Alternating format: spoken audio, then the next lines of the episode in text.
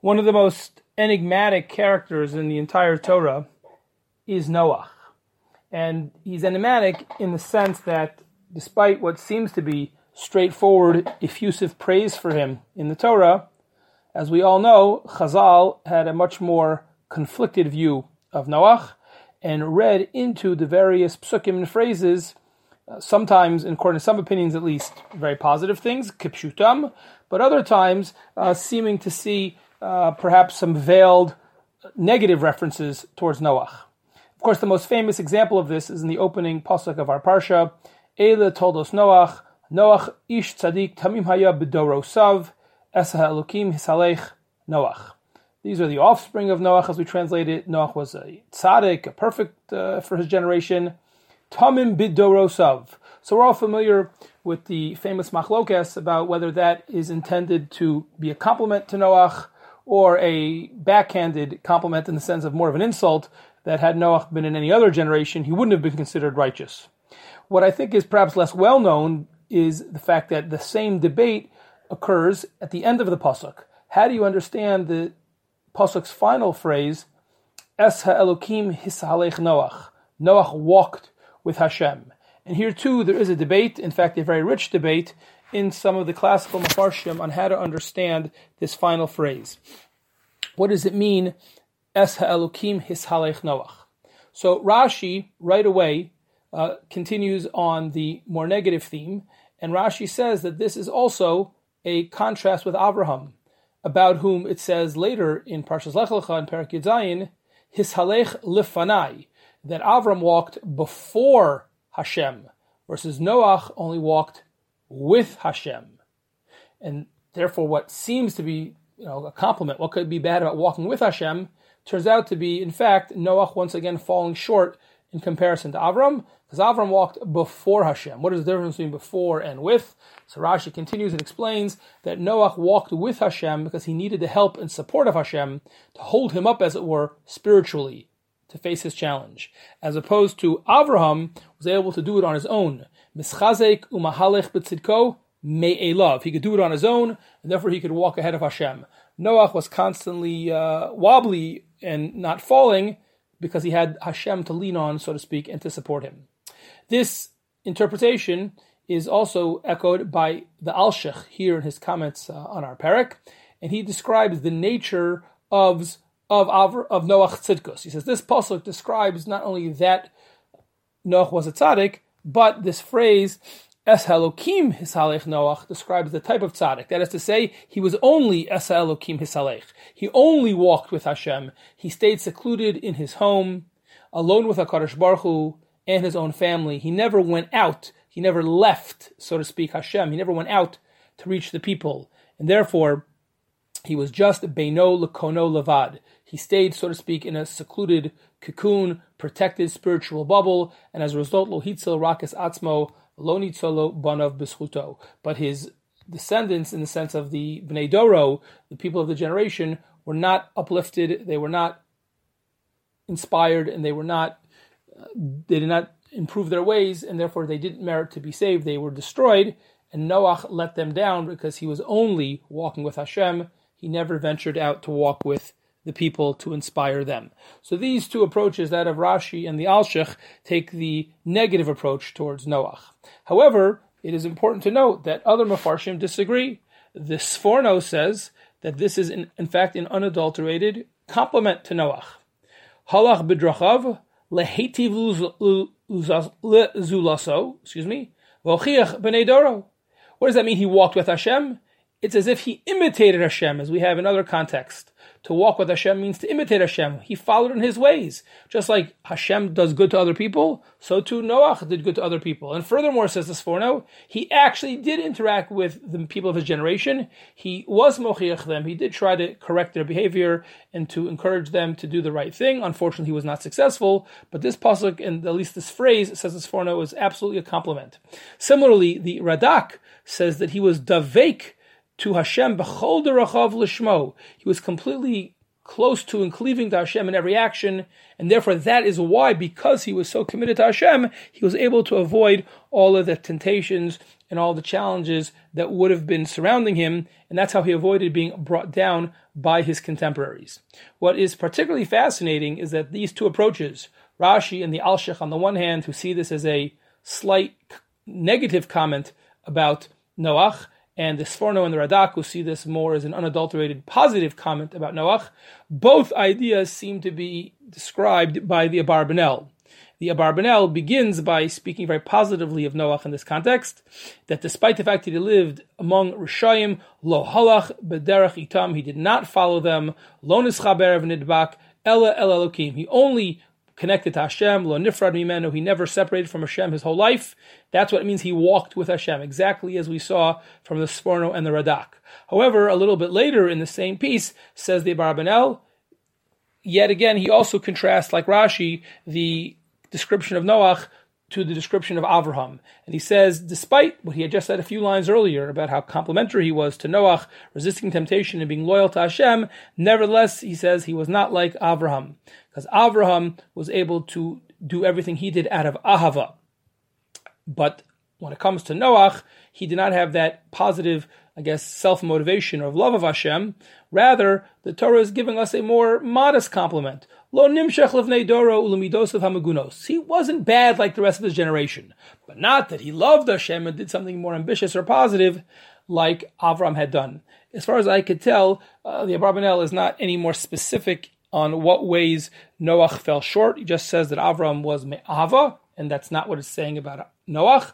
But I think the complexity of Noach's character is seen not only in the debate here between Mefarshim, but even the different ideas within the Abarbanel. That's how complex and that's how ambiguous a character Noach is. On the one hand, he presents so much positive and so much potential. On the other hand, he seems to have fallen short in certain critical ways that are highlighted by various Mefarshim.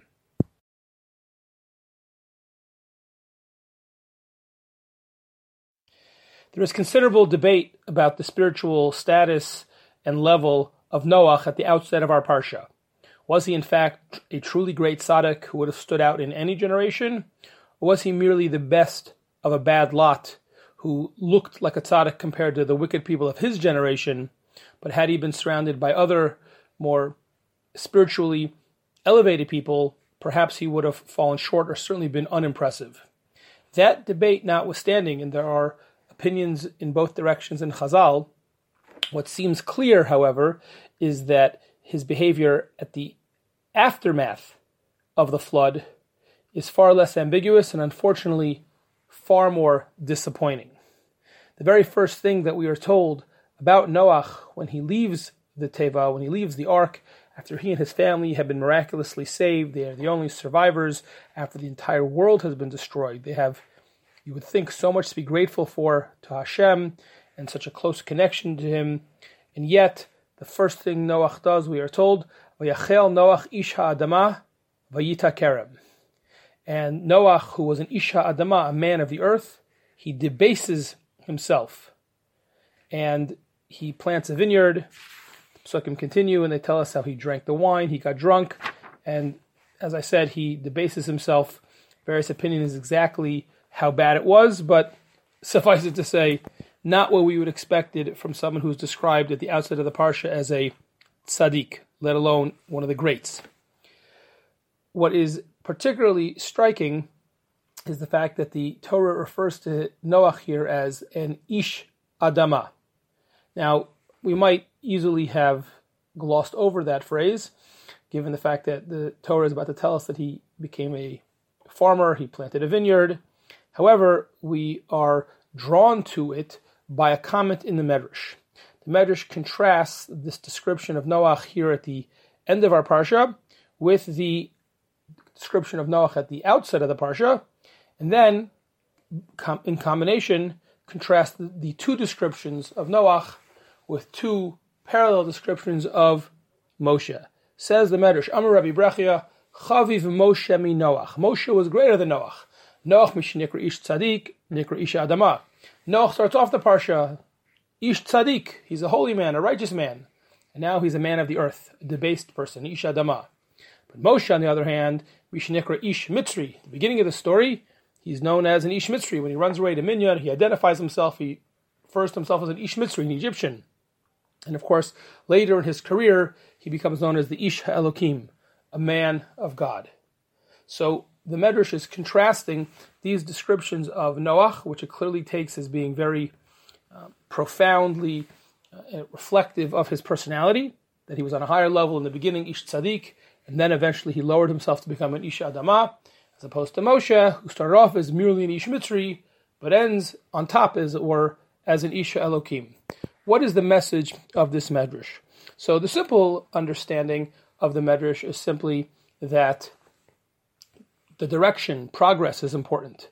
Doesn't matter how you start, so to speak, but rather how you finish. However, when it comes to the uh, deeper meaning of this medrash, perhaps we can say more, and that is the insight of the Meshech Chochmah. Meshech Chochmah sees in Moshe and Noach typologies, two categories of tzaddikim. Says the Meshech Chochmah, Yesh shtei drachim ba'avodas Hashem yisparach. There's two ways to approach Hashem. One is mishim yached atzmo lavadosa yisparach umispodeit. Someone who's a loner, who keeps to himself, avoids temptation, perhaps meditates, or at least goes off completely on his own, avoiding other people, avoiding temptation, just focuses on his own spiritual growth. And there's a second type of tzaddik, says the Meshech Chochmah, Misha osek b'tzarchet tzibor, mavatal atzmo b'shil haklal, umafkir nafsho avuram. Someone who's solely dedicated, not just who lives among other people and is a sociable person, but someone who dedicates his energies to not necessarily improving himself, but serving the tzibor. Says the Meshech not only that uh, have we had models of this throughout history, intuitively, commonsensically, we would expect that somebody who focuses on their own spiritual development and growth, who avoids temptation and the like, will obviously grow and reach a higher level than someone who doesn't really pay attention at all to his own growth, and rather just focusing on the needs of others, focusing on the needs of the tzibur. And truth be told, says Meshech Chochmah, there's a medrash that he quotes from Koheles Rabbah that confirms that intuitive assumption. Nevertheless, says the Meshech Chochmah, it doesn't have to be the case. It's not always the case. B'chozos matzanu shenoach hitboded v'lochiach b'nei doro, and yet he, unfortunately, suffers a regression of the highest order. That is to say, claims the Meshech Noach is the typology, he is the paradigm of this first category. He focused on himself, not only before the, the flood, but perhaps even during the ark. We never have any record of him talking to anyone, being involved with anyone. And yet, he started off as a tzaddik, and his withdrawal from other people, his lack of care about other people, ended up leading him in the wrong direction. He went from being a tzaddik to a debased ish adama. On the other hand, Moshe started off as merely an ish mitzri, someone who was limited significantly by being in Egypt and then in Midian. However, because of his dedication to the Jewish people, both when he got involved and killed the Mitzri to save the Jewish slave, and then, of course, later throughout his 40 years of selfless and dedicated and unparalleled leadership in the Midbar, as a result, Moshe went in the opposite direction. He began as an Ish Mitzri, but he ends up as an Ish Elokim. Says the Meshech Chochmah, Holo Masr Atzma al Yisrael, etc in various forms.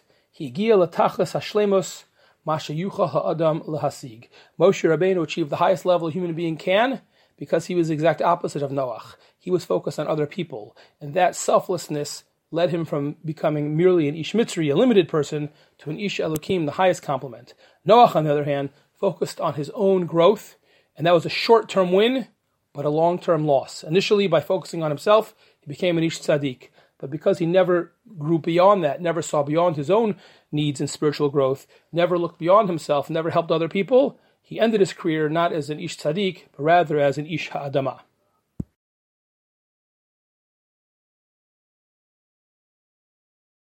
The tragic story of Migdal Bavel and their punishment as they become known, the Dor HaFlaga, the generation of dispersion, provides a fascinating postscript, almost a bookend, to the more dominant and well known story at the outset of our Parsha, the story of the flood and the story of Noach.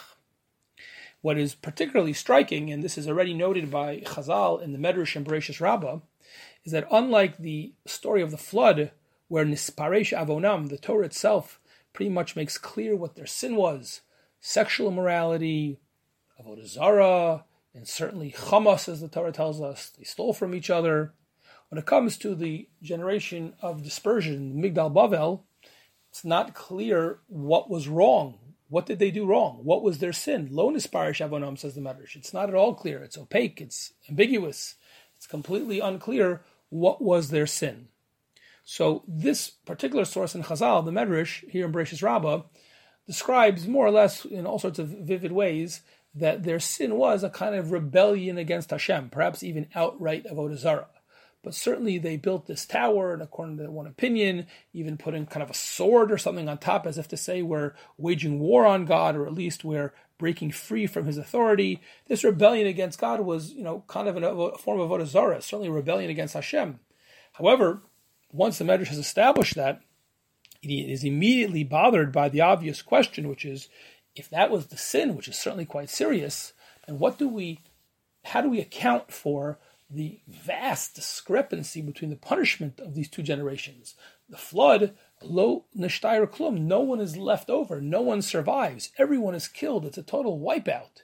But when it comes to this uh, Babel, the Dor Haflaga, I'm sure it was inconvenient. I'm sure it made life difficult. It's such a radical change. They had all been together with one language and then they get completely dispersed, all four corners of the earth. But at the end of the day, the people survived. They weren't all killed and wiped out. They were in the generation of the flood. What explains this vast discrepancy, the difference in punishments? So the Medrash here in Bereshis Rabbah suggests that there was a redeeming quality. It wasn't so much the difference in the sin but rather maybe both generations had a terrible sin, but only the Dor Haflaga had a particularly redeeming quality which saved them. And the Medrash explains as follows. If you assume that one of, if not the primary sin of the generation of the flood was chamas, was stealing, so what that really tells us, says the Medrash, is that there were completely frayed societal bonds. There was no mutual respect. If you can steal from your neighbor, how much respect could you have for him? And if you could steal from him, you're probably not a good neighbor in many, many other ways. It was a totally divided society, everyone out for themselves. Dog, you know, dog eats dog, man eats, you know, whatever the phrase is, you know, everyone was out there for themselves. Therefore, says the Medrash, there was no redeeming quality. Hashem had to punish them so severely. However, when it comes to the Dor Haflaga, Perhaps they were rebelling against Hashem, it was terrible, but they were unified with each other, as the psukim seem to imply. Safa achat common language, common purpose. They were unified. That unity, that achdus, says the Medrash, it doesn't take away from their sin, but it does serve as a redeeming and protective quality which saved them from destruction. Says the Medrash, we see from this, Gadol Hashalom, Vasani HaMachlokas, just how much Hashem values Shalom and how much he hates machlokas. So there you have the opinion of the Medrash Rabbah, that despite their sin being one of rebellion against Hashem, their achdus, their unity, their common purpose, save them from the ultimate punishment. It's striking that in a different source in Chazal, in the Pirkei Rebbe Eliezer, in Perkav Dalid, I think the Medrash is establishing from their perspective in the Pirkei Rebbe Eliezer that very quality of having a common vision and goal turned out to be, in the Medrash's opinion, not the saving grace, not the redeeming quality of Medrash Rabbah, but actually their sin. And I say this because the Medrash paints this very tragic but fascinating uh, story and depiction of this incredible tower that they built, seven stories high, and they had a very organized engineering and construction system. The people would go up and bring the bricks up, going up the east side of the tower, and then they would go down uh, this west side of the tower. Now everything worked very uh, symbiotically and very well. Okay. However, you can imagine, it's even true now, but certainly in the ancient world, uh, building this big, so complex, with such heavy things, with big bricks, incredibly dangerous. And whatever system of pulleys and whatever they had built certainly was not foolproof. And the Medrash says, "Imnafal adam v'meis." Sometimes people would fall to their death, but lo hayu samim es libam alav. But the other people around, no one paid attention. There was a job to do. However, imnafal leveina achas. But if a brick would fall, then hayu yoshvin vubochen. They would cry, omrim oy lanu. Woe is to us. When are we going to get another brick so we can keep on going with our construction? Now, on some level, you could just say simply they valued money or the bricks more than the individual human life, human life. Perhaps, but I would like to suggest I think what really is being depicted here, and I think it's particularly poignant as a foil to what we saw from the Medrash Rabbah, is that sometimes you have, and I think this is what the Pirkei Eliezer is suggesting, when people are dedicated to a common cause, what can happen in very tragic situations is that that vision gets distorted and it becomes so important that it becomes more important than the individuals themselves, perhaps even than life itself. It takes on a life of its own and it supersedes the value of the individuals. The humanity of each individual becomes secondary to the cause and to this unified vision. And it's a kind of a form of, uh, I don't know if you call it social, socialism or totalitarianism, where the actual cause and the state and the state's goals, in this case of building the tower, become more important than individual. And I think we see here in these two midrashim the complex and delicate balance between caring about the individual and caring about the cause or the common the common goal. The Bereshis Rabbah, the Medrash, was highlighting the importance of the Achdus and the common goal. But Pirkei Eliezer is teaching us a very important lesson. We have to be very careful that it, while it's valuable to have a common goal, if the goal is good, it can never come at the expense of the value of the individual.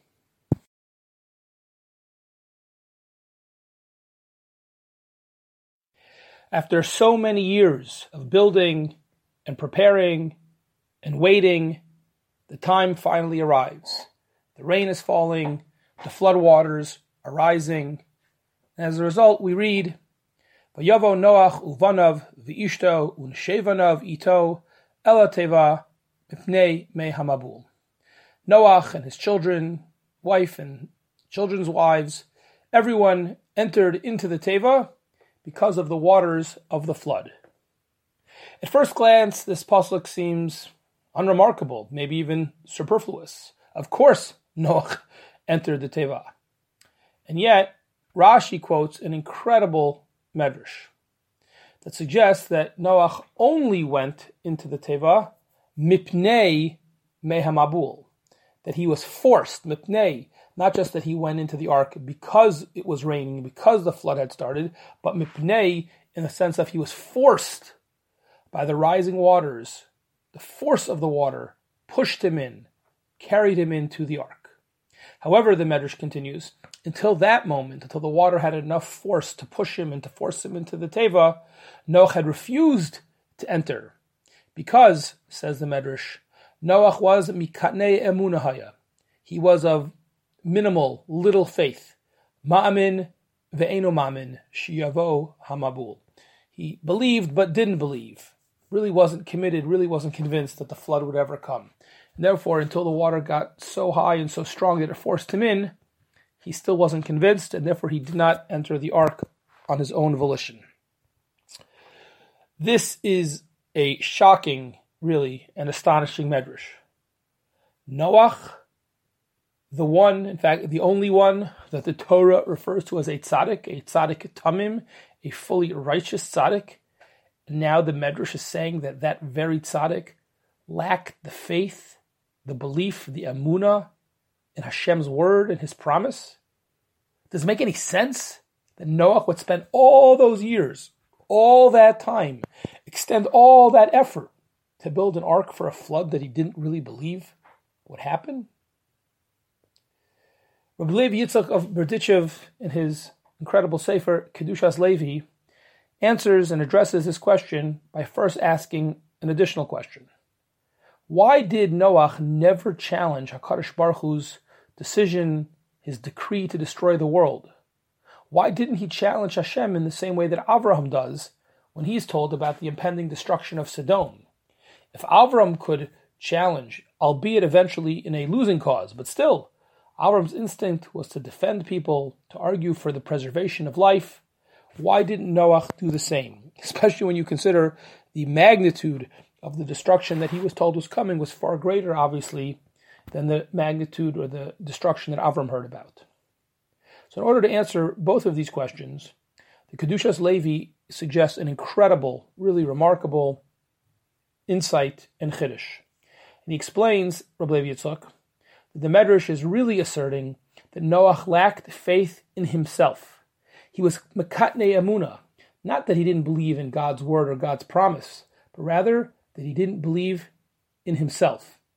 In the words of Rav Lev Yitzchak, despite the fact that he was a tzaddik gadol v'tamim, nevertheless he was a katan be'enav ma'od. In his own eyes, he was a nobody.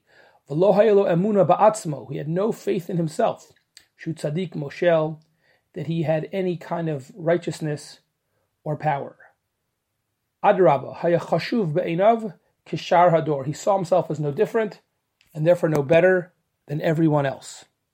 This is incredibly powerful and really shocking insight that Noach's humility was to such an extreme that he lacked total self awareness. And he really thought he was no better than anybody else.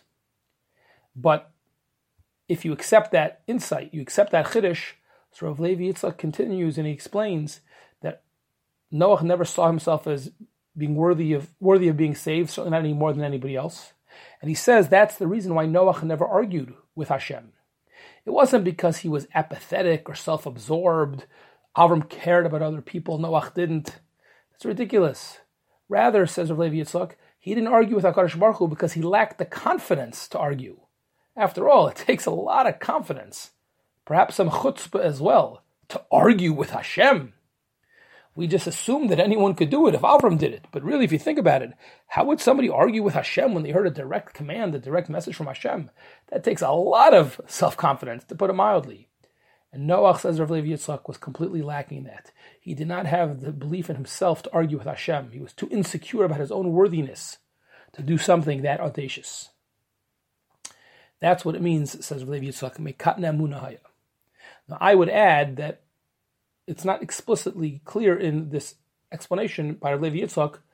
How do we understand the first part of the Medrash? That the waters forced Noach into the Teva. We now understand, according to Levi Yitzchak, why he didn't try to save anybody else. But why didn't he try to save himself? Why didn't he go into the ark when he had a chance right away when the rain was falling, when the flood's water started rising? Perhaps, I would suggest, it's because of what started out as a self doubt snowballed into almost paralyzing insecurity. By the time the flood waters began to rise, Noah had reached the point where he was no longer sure that he even deserved to be saved. He was a mamin ve'eno mamin about his own virtue. It wasn't just that he didn't think he was a tzaddik enough to fight with Hashem. He didn't even think he deserved to be saved. And I think taken together, this is a very powerful and instructive explanation and insight by Rav Lev Yitzchak in this Sefer Kedushas Levi. The Torah, of course, extols us in many ways about the virtue of modesty, but we must always be aware of the fine line between modesty and insecurity and self doubt. It's often a faint one and easy to miss. And as evidenced by Noach, it can totally, self doubt, excuse me, can be exacerbated by pressurized situations and over time can even become paralyzing. We have to realize, unlike Noach, that to pass life's most demanding tests, we do need a healthy degree of self confidence Rarely, if ever, are people who lack any self confidence successful in all areas of life. That was where Noah fell short, and it's a lesson we can learn from his mistake.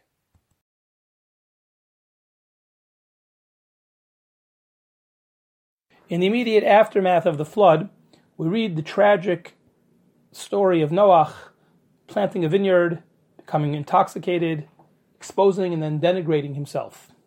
The Torah recounts how Chum, informs the other sons, Shem and Yefet, about what he has noticed, what Noah has done, and then those two, Shem and Yefet, take a garment and they cover their father's nakedness, preserving his dignity. Commenting on this pasuk, Rashi cites a medrash that acknowledges that Shem, in fact, took the initiative in this mitzvah, and therefore his descendants, the Jewish people, are awarded with a mitzvah relating to a garment, the mitzvah of tzitzis. Because he did a mitzvah with the garment covering his father, his descendants will get the mitzvah of tzitzis. And what is striking is in the formulation that Rashi quotes from the Medrash, it describes what Shem did as a mitzvah. Well, what mitzvah are we talking about? Seems like, at least it's not a stretch to assume that we're talking about the mitzvah of kibbud av v'eim, which further suggests something really striking. Is it possible that this is implying that even non-Jews are obligated in kibbud av v'eim? really fascinating. We didn't know that. But uh, the truth is that not only is that a possible interpretation of the Medrash in our parsha, um, in Devarim Rabbah, uh, the Medrash also says something amazing. Rabbi Shimon Gamliel, none less than Rabbi Shimon Gamliel, declares that the greatest exemplar, the greatest person in Kibbud Av v'Eim was Esav. And Rav Gamliel attests about himself that he was very meticulous in the mitzvah, but even he was outdone by Esav. After all, he admits that when he would go to the market, he wore nicer clothing than when he took care of his father. But, says Rav Gamliel, Esav reserved his finest clothing for when he was taking care of his father, Yitzchak.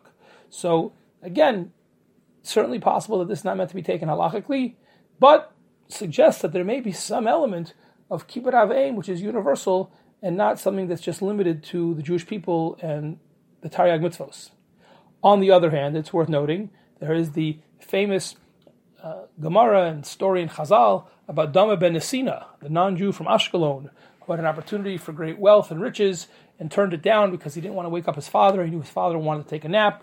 That showed tremendous kibbud av v'eim. Of course, the story ends well. He gets another opportunity, and then he makes back the money that he lost the first time. But the Gemara itself, in complimenting him, using him as a role model for us, Chanina says, you see from this story something amazing. Look how much this non-Jew who was not commanded was rewarded. So we should realize all the more so we who are commanded in kibbud av v'eim, we will be rewarded if we fulfill the mitzvah. So here it's pretty clear Rabbi Chanina is assuming that Dama ben Nesina, the non-Jew, was not obligated in Kibbud Av v'Eim. So there is perhaps some element of ambiguity uh, in these sources in Chazal. But I think it's probably safe to say it's more of a minority view. But there are absolutely clearly identifiable sources, halachic sources, that do seem to say that non-Jews are obligated in some form of kibbud av v'eim. For example, there's a discussion in the poskim why we, don't make a bracha each and every time we fulfill the mitzvah of kibbud av v'eim. Why don't we say Asher Kashem Vitzivanu on the mitzvah of kibbud av v'eim before we do things for our parents? So there are a number of answers to this question. But one answer suggested in the Chuvas Binyamin Zev is that there is no bracha on any mitzvah, which is also uh, relevant to non-Jews. We only make brachos, in his opinion, on mitzvahs which are uniquely obligatory and performed by Jews. And that way we can say truly Asher Kidshanu b'mitzvosav. We have we we have been sanctified. Only us. We're doing this because of the mitzvah, and people who don't have the mitzvah don't do it. But non-Jews who do kibbud av v'eim, we're not unique in that, and therefore there's no bracha. So it's possible, not 100% uh, definitive, not mukhrach, but it's possible that he's implying that non-Jews themselves are obligated in kibbud av v'eim, and therefore we're not distinguished uh, in our performance. Now you could uh, argue and say all he means is that non-Jews actively perform the action. They perform the mitzvah of kivrut They respect their parents, but they're not obligated. It's possible, but it's definitely possible to read it that he is saying that they are commanded. Two sources which are more unimpeachable and unambiguous are from the Geonim. Shmuel ben Chofni Gaon, in his commentary uh, on our parsha as well as in other places, is very clear as he lists uh, a whole rishima, a whole list of mitzvahs that non-Jews are obligated in. And one of the mitzvahs he says clearly is kibbud av v'eim, and he quotes the psukim in our parsha about Shem uh, taking care of his father uh, Noach. Furthermore, uh, sources that say that Cham, who didn't really help, he was actually cursed for not fulfilling the mitzvah. So you see here, says Ashul ben Gon, it is a mitzvah, it is a meritorious act for a non-Jew to, to uh, honor his or her parents. Furthermore, Rabbi Nisim Gaon, in his introduction to all of Shas, right, printed usually before Masechta Brachos, he says all rational mitzvos, including something like Kibbud Av v'Eim, all rational mitzvos are obligatory on non-Jews. This is actually an idea that the Netziv, in some of his writings, takes up. So if you assume that Jews, that non-Jews are obligated in all rational mitzvos, uh, we presume that Kibbud Av v'Eim is on pretty much everyone's list of rational mitzvos, so that'd be yet another source that non-Jews are obligated. One area, a very interesting discussion in halacha where this comes up, is the discussion about converts. If a Jew, if a, a non-Jew converts to Judaism, what are his or her obligations vis-a-vis the non-Jewish parents? So this is a big discussion, but one slice of that discussion is a psak in the Shulchan Aruch, uh, which is based on the Rambam, that a, a Jew, Jew, who was a convert is prohibited from showing disrespect, cursing or hitting or any way disrespecting his or her parents. Shelo yomru, they shouldn't say, Banu Kedusha Chamura Kedusha Kala, that somehow you know, it's it's easier to be a Jew. On the contrary, it's supposed to be higher standards, and they shouldn't have been more respectful of their parents before they converted than now after. That's the psak of the Shulchan Aruch. And many poskim take note of this rationale. Shelo yomru banu mikadusha chamura. That sounds like they were obligated in kibbud av v'eim when they were not Jewish. Now we don't want it to be that now that they converted, they have a less obligation. You're supposed to get more mitzvahs when you convert, not less. But that implies that they were commanded. But were they? Were they not? What's going on? So a number of answers to this question, but Rav Moshe Feinstein has actually a very fascinating answer in the Igros Moshe. He says it's true there's no formal real chiyuv of kibbud av v'eim. He says that's clear in most sources, but he thinks that all non-Jews everyone is commanded in hakaras hatov, in basic human gratitude and, decency, and therefore even a non-Jew is obligated to share not the formal mitzvah of kibbud av v'eim, but the basic mitzvah of hakaras hatov of gratitude with his or her parents.